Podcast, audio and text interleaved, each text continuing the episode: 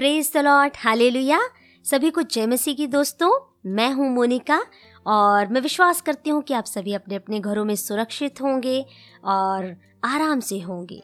प्रभु की आशीष आपके और आपके परिवार के लिए मैं कहती हूँ। मेरे प्रियो, हम सभी जानते हैं वर्तमान में बाहर के हालात कुछ ठीक नहीं हैं। बाहर की परिस्थितियाँ कुछ बिगड़ी हुई हैं। लेकिन हमें परेशान होने की ज़रूरत नहीं है, चिंतित होने की ज़रूरत नहीं है, क्योंकि परमेश्वर सदैव हमारे साथ हैं। आइए मैं आपको एक छोटी सी कहानी सुनाती हूँ। कहानी को शुरुआत से लेकर अंत तक ज़रूर सुनना। विश्वास करती हूँ, ये कहानी आज हमें एक बहुत सुंदर और बहुत बड़ी सीख ज़रूर देकर जाएगी। कहानी का नाम है आसमान गिरा।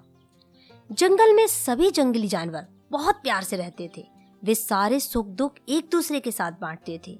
एक दिन की बात है, मोनू नाम का एक खरगोश नारियल के पेड़ के नीचे आराम कर रहा था। जैसे ही उसने झपकी ली, दो बड़े से नारियल के फल उसके सिर के ठीक ऊपर गिर पड़े। मोनू फ़ौरन उठ खड़ा हुआ। उसे ऐसा लगा जैसे धरती फटने वाली हो। आसमान गिर रहा हो। वो वहाँ से भागता हुआ ज़ोर ज़ोर से चिल्लाने लगा, भागो भागो, धरती फट रही है, आसमान गिर रहा है। वो ऐसा चिल्लाता हुआ वहाँ से जंगल की तरफ़ आगे बढ़ने लगा। उसके दूसरे खरगोश साथियों ने जैसे ही ये खबर सुनी, बिना किसी जाँच पड़ताल के वे सब के सब मोनू के साथ चिल्लाते हुए जंगल में आगे बढ़ने लगे, भागने लगे। अब अन्य जानवर भी, जिनमें हिरण, भालू, शेर, जिराफ, सभी शामिल थे, मोनू के साथ भागो भागो, धरती फट रही है, आसमान गिर रहा है, चिल्लाते हुए भागने लगे। ये बात जंगल में आग की तरह फैल गई और सभी जानवर शहर की तरफ़ भागने लगे। उस जंगल में गोपी नाम का एक समझदार सियार रहता था। सभी को भागता हुआ देखकर उसने हिरन से पूछा, आप इस तरह अचानक कहाँ भाग रहे हो हिरन भाई?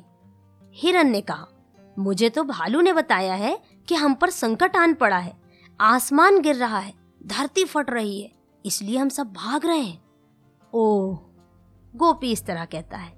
गोपी ने भागते हुए भालू से पूछा, आप सब कहाँ भाग रहे भालू ने भी इस बारे में सटीक उत्तर नहीं दिया, कुछ ठीक ठीक नहीं बताया। अन्य जानवरों की तरह उसने इशारा कर दिया। घूम फिर कर अंत में बात मोनू खरगोश पर आकर रुक गई। मोनू खरगोश से गोपी सियार ने पूछा, आपको कैसे पता चला कि धरती फट रही है? आसमान गिर रहा है? मोनू ने जवाब दिया जब मैं नारियल के पेड़ के नीचे सो रहा था, तब मैंने ऊपर से आसमान गिरने की आवाज़ सुनी। मुझे लगा, धरती फट रही है। गोपी सियार यह बात सुनते ही समझ गया कि आखिर माजरा क्या है। वो सभी जानवरों को लेकर उस नारियल के पेड़ के नीचे जा पहुँचा। पेड़ के नीचे नारियल के फल गिरे हुए थे। गोपी ने मोनू के साथ सभी जानवरों को समझाते हुए कहा कि कोई आसमान नहीं गिर रहा है। कोई धरती नहीं फट रही है। नारियल गिरने पर मोनू डर गया था और उसे लगा आसमान फट रहा है और आसमान गिर रहा है। नारियल गिरने की आवाज़ उसके कानों में ऐसी पड़ी कि उसे लगने लगा कि धरती फटने वाली और हम सब मरने वाले।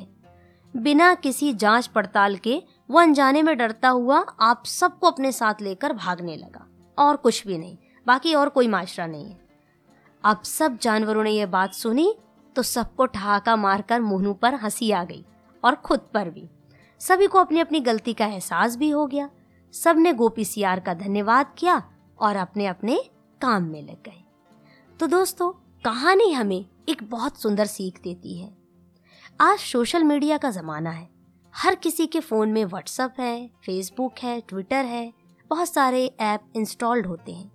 हमारे फ़ोन पर कोई संदेश आया नहीं कि हम बिना किसी पुष्टि किए, उस संदेश की जाँच पड़ताल किए बिना उसे आगे फॉरवर्ड कर देते हैं। उसे दूसरे लोगों के साथ बांट लेते हैं। बिना ये सोचे कि आखिर ये गलत मैसेज भी तो हो सकता है। गलत संदेश भी तो हो सकता है। और आप जानते हैं, एक गलत संदेश के द्वारा देश में दंगे भी हो सकते हैं। लोग एक दूसरे के खिलाफ भड़क भी सकते हैं। एक दूसरे के प्रति नफरत भी पैदा हो सकती है। हमारे द्वारा शेयर किया गया एक गलत मैसेज या एक गलत अफवाह साझा करने से सब तरफ़ पैनिक सिचुएशन क्रिएट हो सकती है। इसलिए ज़्यादा से ज़्यादा सब तरफ़ खुशियाँ बांटिए, अफवाहों से दूर रहिए। तो दोस्तों, आज हमारे पास विज्ञान के देन मोबाइल फोन्स हैं, बहुत सारे ऐसे उपकरण हैं। हम इसका कैसे इस्तेमाल करते हैं और क्या क्या कर सकते हैं, आप जानते ही होंगे। लेकिन इसका गलत तरीके से इस्तेमाल करना गलत जानकारी लोगों तक पहुंचाना, बिना संदेशों की सही पुष्टि के उसे आगे फॉरवर्ड कर देना बहुत हद तक नुकसानदेह हो सकता है। जिस प्रकार की मोनू खरगोश से बात करके अफवाह को दूर किया गया, हम उसी प्रकार से सोशल मीडिया पर वायरल हो रहे अफवाहों को दूर नहीं कर सकते।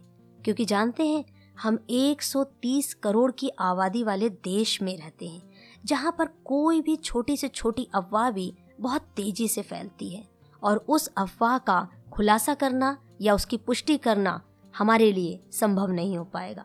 तो ज़्यादा से ज़्यादा अफवाहों से दूर रहें और खुशियाँ बाँटें, अफवाह नहीं। परमेश्वर का वचन कहता है, भजन संहिता अध्याय छप्पन आयत तीन में, जिस समय मुझे डर लगेगा, मैं तुझ पर भरोसा रखूँगा। मेरे प्रियो, आज चाहे सिचुएशन डर की हो, चाहे गंभीर हो, लेकिन परमेश्वर पर भरोसा रखिए। वह विश्वास योग्य है, वह आपको हर एक परिस्थितियों से बाहर निकालने के लिए सामर्थ्य है। तो सुनते रहे कहानी मोनिका की जुबानी।